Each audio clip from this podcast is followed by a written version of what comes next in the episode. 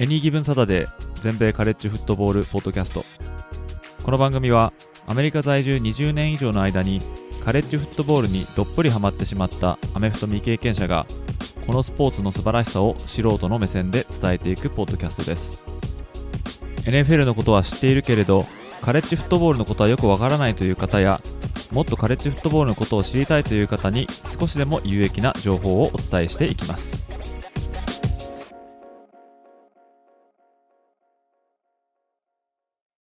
皆様ご機嫌いかがでしょうか？こちらは全米カレッジフットボールファンサイトエニーギブンサタデーのポッドキャストです。今回も1ヶ月ポッドキャストチャレンジお送りしたいと思います。ポッドキャストチャレンジ8回目の今回のエピソードもチームの紹介となります。その今回のチームはネブラスカ大です。今回のエピソードでもマーチングバンドによるファイトソングを少しだけ紹介いたしますので、それをお聞きになりたい方は、ぜひ Spotify のアプリでこのエピソードを聞いていただけると幸いです。それ以外のアプリで聞かれる場合は、そのファイトソングのパート以外は全て普通に聞くことができます。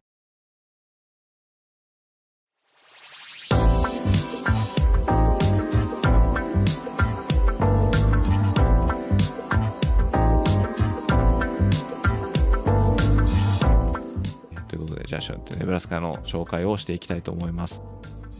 まあ、ネブラスカ大はね、あの最近ちょっと強くないんですけども、昔はそういうの強かったんですね。えーまあ、私も結構推してるチームでもあるんですけどね。え所属カンファレンスはあ現在ビッグ10カンファレンスですね。えー、西地区なんですけども、まあ、かつてはビッグ8カンファレンスの、ま、王として活躍ということで、1996年にビッグ8がサウスウェストカンファレンスと合併してビッグ12を設立すると。そこに所属してました。そして2011年に、まあ、現在のビッグ10に動いたと、まあ、そういう遍歴を持つ大学です、えー、ネブラスカ大の所在地はネブラスカ州のリンカーン市。ネブラスカ州はですねアメリカ中西部に位置する州と、えー、いうことでこのリンカーン市はそのネブラスカ州内の東部に所在してまして、まあ、典型的な学園都市と言われております。えちなみに、このリンカーンっていう、ね、名前ですけども、これは第16代のアメリカ大統領、エイブラハム・リンカーンにちなんでいると言われております。アメフト部創部は1890年ということで、今年で132年目を迎えます。ネブラスカ大のホームスタジアムはメモリアルスタジアム。こちらの収容人員数は8万5458人。これは全米で14位の大きさとなっております。このあのネブラスカ大のスクールカラーが赤ということで、でこれはですね、大体スタジアムが真っ赤に染まるんですけども、まあ、このことから、このスタジアムはしばしばこの The Sea of Red シーっていうのは海ってことですね。まあ、赤い海っていうことですけど、そういうふうに呼ばれることもありますね。えー、ネブラスカ大、これまでのトータル勝敗数は908勝409敗40分け。こちらは勝利数だけで数えると全米8位。そしてトータルの勝率。これはここまで68.4%。勝率だけで言うと全米10位ということで、非常にね、こう数字的に言うと高いところにいるんですけども、それは過去に非常に強かったと。まだそう数字が上にある理由であると。最近はね、ちょっと残念ながらちょっと上に来れなくなっちゃったんですけども。そして、レギュラーシーズンの後に出場するボールゲーム、これの勝敗数はトータルで26勝27敗と、もうちょっと負け越してますけども、そして栄えあるナショナルタイトルの獲得数はここまで5回。最後に獲得したのは1997年ということで24シーズン前となっております。そしてここまでのネブラスカ大のカンファレンスタイトル獲得数は46回。またカレッジフットボール界の最高峰の個人賞と呼ばれるハイズマントロフィーこれを獲得した選手はここまで3人おります。まずは1972年に受賞したジョニー・ロジャース。彼はランニングバック兼パントリターナーということで、えー、まあ、そのスピードからザ・ジェットなんていうね、意味を持つと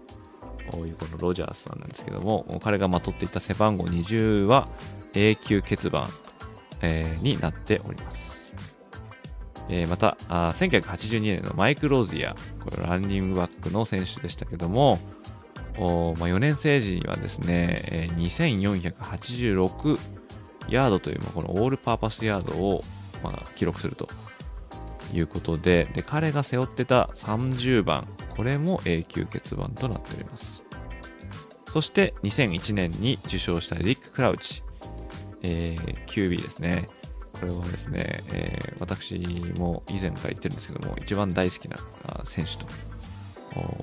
いうことで、まあ、彼はですね、えー、ネブラスカ大の主なオフェンシブスクールレコードを全て塗り替えたという男で、えー、で彼がまとってた7、7, 7ですね、えー、こちらも永久欠番ということで、ネブラスカ大が輩出したこのハイズマントロフィーの3人の重賞選手の背番号全部こう永久欠番になっております。そして、えー、ネブラスカ大現在の監督はスコット・フロスト。今年で4年目ということで、ここまで総合戦績は15勝の29敗。大変苦戦しております。1997年、これ最後に全米制覇した時、この時の QB でキャプテンだったと。まあそういうとこからスコット・フロストさんはゴールデンボーイなんていうふうにですね、ネブラスカ大のファンからはま言われてるんですけども、コーチの道を歩み始めて、ここまでオレゴン大とかを渡り歩いて、2016年にセントラルフロリダのヘッドコーチに抜擢されて、2017年には13勝0敗のパーフェクトシーズンを達成すると。ま、その腕を見込まれて母校に2018年に凱旋したと。ま、母校を再建の切り札としてですね。え、ま、そういうことを考えると、今のところ15勝29敗というのは、まあ、ちょっとアンダーチームと言わざるを得ないんですけども、おそらくこの2022年シーズン、結果を残せないと彼の首もいよいよと、まあ、いうことになりそうですね。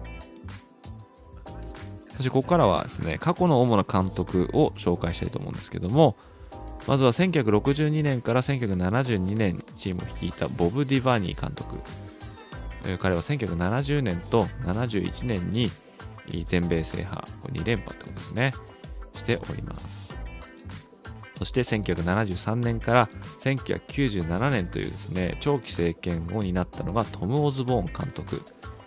彼は3度全米制覇を果たしております。これは1994年、1995年、そして1997年ということで、えー、この4年間の間に3つのナショナルタイトルを取ったと。で、彼が使用したこの I フォーメーションを軸としたこのトリプルオプションフットボール。これはですね、オズボーン監督の代名詞とも言える代物で、カルチフットボール界で大いに名を残した名称と言えると思うんですけども、まあ、引退後はですね、2001年から2007年までネブラスカ州の下院議員として、えー、まあ政治の世界に進出したということで、まあ、ネブラスカ大では今でも一目置かれる存在となっております。そして、えー、紹介したいのは1998年から2003年までチームを率いたフランク・ソーリチ監督、彼はオズボーン監督の後を継いだ人物で、えー、先に紹介したこのデバニー監督体制で選手として活躍したということで、えー、もうまさにですね、ミスターネブラスカ的な存在だったんですね。まあ、ナショナルタイトルこそ獲得してませんけども、1999年にビッグ12を制覇。そしてまた2003年には9勝3敗と、決して数字的には悪くないと思うんですけども、まあ、当時の対局長であるスティーブ・ペターソンっていう方にですね、まあ、不条理に解雇されてしまうということで、まあ、彼が曰く、まあ、ネブラスカ大はあまあ、かつてのこう栄光に戻るためにこう9勝ではこう満足できないみたいな感じで、まあ、解雇したんですけどもこれがですねあだとなって、えー、それ以来ネブラスカ大なかなか上の方に戻ってこれておりません。だからねこの総理監督の解雇っていうのは未だにバッドディシジョンだったんじゃないかっていうふうに言われてますけども。まあ、以上のこの3人、ネブラスカ大を代表する名将たちですね。次はちょっと、ざっと過去の主な選手、聞いたこともある選手の名前あると思うんですけども、まあ、例えば QB のトミー・フレイジャー、ランニングバックのアーマン・グリーン、ディフェンシブラインマンのグラント・ウィストローン、ワイドレシーバーのアービン・フレイヤー、ディフェンスブライン、ニール・スミス、え、オフェンシブガードのウィル・シールズ、え、QB のロジャー・クレイグ、同じく QB のターナー・ギル、ラインバッカーのトレブ・アルバーツ。トレブ・アルバーツさんはですね、現在ネブラスカ大の体育局長 AD を務めております。そしてランニングバックのレックス・バークヘッド。そしてディフェンシブライン、えー、過去デトロイト・ライオンズやあラムス、えー、タンパベイ、えー、などで活躍。今はフリーエージェントですがも、インダミ関数。まあ皆さんね、あエンダマ件数、ね、このえー、フィフスダウンチャレンジさんのこの有名なフレーズで、えー、皆さんも知ってると思うんですけど、このスーさんですね。もう彼もネブラスカ大の出身ということで、まあ、以上の選手が主なネブラスカ大出身の選手ということです。そして、えー、ネブラスカ大のニックネームですね。ニックネームはコーンハスカーズ。えーまあ、コーンっていうのはトウモロコシで、ハスカーズっていうのはその皮を剥ぐとかいうことなんで、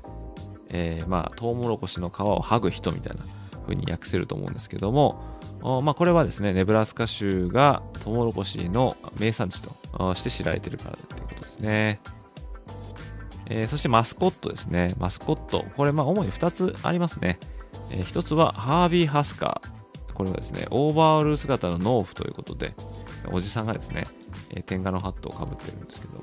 で、あとはリル・レッド。まあ、リルっていうのはリトルってことですね。リトルレッド、これをちょっと短くして、リルレッドっていうね、えー、まあ、ちょっと可愛らしいマスコット、まあ、主にですね、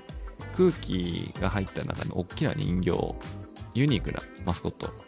こちら2つがですね、主にマスコットとして使われてますね。そして、えー、ファイトソング。こちらはですね、えー、ヘイル・バーシティ、えー、こういうファイトソング、ネブラスカ大持ってます。そして冒頭でもね、ちょっと申し上げたんですけど、ここではちょっと、このヘイルバーシティ、ネブラスカ大のファイトソングを30秒間だけご紹介したいと思いますので、もし、ポッドキャストを Spotify で聞いてる方、この音源聞くことができます。もしそうでない方は、ぜひぜひ、このエピソードだけでもいいんで、このポッドキャストを Spotify で聞いていただけると、このファイトソング、ちょっとチェックすることができると思います。ということで、ヘルバーシティを聞いてください。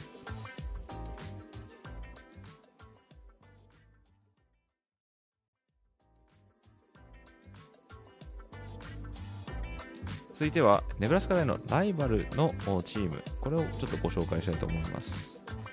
まず、現行のライバリーですね。現行のライバリーは、アイオワ大学。これまで対戦の時にはですね、ヒーローズトロフィーっていうトロフィーをかけて対戦が行われているんですけども、こちらの方ですね、え、今のところネブラスカ大が29勝20敗3分けでちょっとリードしますね。え、また、ウィスコンシン大とのライバリー、えー、こちらはですね、フリーダムトロフィーっていうものをかけて争われますけども、こちらはウィスコンシンが11勝4敗で少しリードしますね。また、ミネソタ大とのライバリー、こちらはですね、ちょっと面白い背景がありまして、えー、まあ、トロフィーはですね、えー、5ダラビッツオブブロークンチェアトロフィーということで、まあ、これ直訳すると、ま、5ドルの壊れた椅子みたいな感じになると思うんですけども、これなんでこんな風な名前がついてるかっていうことで、ねちょっとご紹介したいと思うんですけども、まあ、対戦自体はですね、結構前からあったんですけども、このトロフィーが作られたのは2014年ということで、当時ですね、インターネット上、特にツイッターだったと思うんですけども、えー、このツイッター上で、このミネソタ大のマスコットのアカウントと、ネブラスカ大のファンとの間で行われたこのツイート合戦が発祥となっているということで、ネブラスカ大のファンがミネソタ大のマスコットにこうちょっとふっかけたんですね。ネブラスカが勝ったら、ネブラスカのこううちらが君らから5ドルもらうとでもしミネソタが勝ったら、あんたの背中にウッドチェアをぶち込むと、まあ、こういうふうに豪語したんですね。そしたらですね、このミネソタ大のマスコットのアカウントのツイッターで、これだったら、その5ドルかもしくは壊れたウッドチェアをトロフィーにすればいいんじゃないの？なんて冗談をまあ言ってたんですね。ただその冗談これミネソタ大側がこう冗談で終わらせずに本当に今度そのトロフィーを作ったと、まあ、それが5 dollar bits of broken trophy と。トロフィーっていうからにはですねこう贈呈されるトロフィーがあるんですけどももうその文字通りですね壊れかけた椅子を模してあるトロフィー。これが勝者に贈られるという非常にですね私も調べるまで知らなかったんですけども。こういうですねライバル関係があるということで、えー、この対戦は現在ミネソタ大が34勝25敗2分けでリードしております、えー、またですね過去のライバリーもう現在ちょっと行われなくなってしまったライバリーこちらをざっと紹介したいと思うんですけどまずはコロラド大とのライバリーこちらはネブラスカ大が49勝20敗2分けでリード。また、ビクトリーベルをかけて争われたミズーリ大とのライバリー。こちらは、ネブラスカ大が65勝36敗3分けでリードと。えー、また、カンザス大とのライバリー。これ2010年まで117回対戦があって、えー、でその間2010年まで105年連続の対戦があったライバリーとこれ一度も途切れずに行われたライバリーの中ではここに NCA 最長記録というこのカンダス大とネブラスカ大のライバリー。こちらはですねネブラスカ大が91勝23敗3分けと、まあ、ちょっと圧倒してるんですけども。またですねカンザス州立大とのライバリーこちらもございましてこちらはネブラスカ大が78勝15敗2分けとなってるんですけどもこの対戦は1992年のですね、この対戦。こちらは、えー、東京ドームで行われたコカ・コーラクラシックの一環。として開催されたという背景もあるみたいですね。えー、次は、マイアミ大ですね。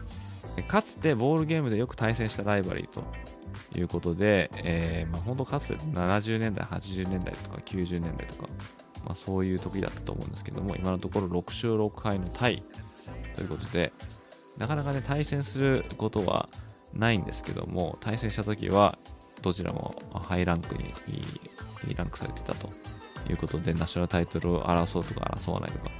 そういうですね、熾烈なライバル関係を築いておりました。まあでもその中でもやっぱりネブラスカ大の最大のライバルは、ま、オクラホマ大だと思うんですよね。こちらはですね、カレッジフットボール界を代表するライバリーとして知られてまして、えー、ま、ビッグ8、そしてビッグ12カンファレンス内で、ま、熾烈なバトルを演じたと。えー、で特に、まあ、ちょっと遡るんですけども、こう1971年の試合は、ゲームオブザセンチュリー、えー、まあ、訳すと世紀の一戦とか言える言えると思うんですけども、まあ、こんな風に呼ばれたと。まあ、この時は、ネブラスカ大が10勝無敗、オクラホマ大が9勝無敗、でネブラスカ大が、えー、全米第1位、オクラホマ大が2位というですね、そういう対戦がありまして、前年度全米覇者だったネブラスカ大が20連勝記録を引っ提げてオクラホマ大に殴り込んだと。まあ、そのネブラスカ大が後半逆転して35対31で勝利と。まあ、この結果あ、この年ネブラスカ大は全米優勝して2連覇を飾ってるんですけども、まあ、現在はネブラスカ大がビッグ10に移籍して対戦が、ま途切れてました。ただ、昨年ですね、2021年シーズンに10年ぶりに対戦が復活ということでま、こちらのですね、えー、ビッグ8並びにビッグ12内のこのビッグマッチアップ、こちらの方はですね、ぜひ復活してですね、やってほしいと思うんですけども、まあ、オクラホマ大が SEC に行ってしまったことで、これはまたちょっと遠のいてしまうのかなという感じですね。で最後にですね、えー、トラディション。こちらをちょっと紹介したいと思うんですけども、ネブラスカののトラディションはやはりブラックシャツですかね。えー、名門ネブラスカ大の強力ディフェンスの誇りを示すような言葉とされてるんですけども、この発祥は1964年までに遡るということで、この年ですね、NCA のルールの改正がありまして、それによって各チームがディフェンスとオフェンスに完全に分けることが許されたということで、それを受けてネブラスカ大は、あこのシステムを導入するにあたって、チーム内で、オフェンスとディフェンスをそれぞれ1軍、まあ、ないし、ファーストストリングチームと2軍、セカンドストリングチーム、この4つのチームに分けたと。でそれぞれのチームが区別しやすいように、まあ、4色の練習着、こちらピニーって呼ぶんですけども、これを使い出したということで、えー、まあ、1軍のオフェンスが赤色、2軍のオフェンスが緑色、1軍のディフェンスが黒、2軍のディフェンスが黄色と、まあ、こういったあシャツを着て練習してたということなんですけども、まあ、当時からネブラスカ大は強力なディフェンスとして知られておりまして、だからつまりですね、まあ、カレッジフットボール界でネブラスカ大の1軍ディフェンスと、えー、まあ、これがまとっているブラック、黒色のジャージを、まあ、着れるっていう、まあ、そういうことがですね、えー、ま、選手にとっては最高の栄誉だと考えられていたと。このことから、ネブラスカ大ディフェンスの別名はブラックシャツと呼ばれるようになったという背景があるんですよね。まあ、なんかちょっと前になんかこの伝統がちょっと廃止されるかされないかみたいな話がありましたけども、まあ、ネブラスカ大といったらやっぱりこのねブラックシャツ、えー、という言葉は外せないんじゃないかなっていうふうにまあ思いますね。という感じでですね、ネブラスカ大は過去さまざまな栄光を飾って確固たる地位を築きましてその結果、現在でも、総合勝利数っていうのがトップ10内に入ってるんですけども、まあ、最近はちょっとこう影を潜めてるという感じで、えー、寂しい感じしますけどね。まあ、故にですね、ぜひぜひ復活して、えー、またあの強いネブラスカを見てみたい気はしますよね。ということで、えー、以上がネブラスカ大のチーム紹介となります。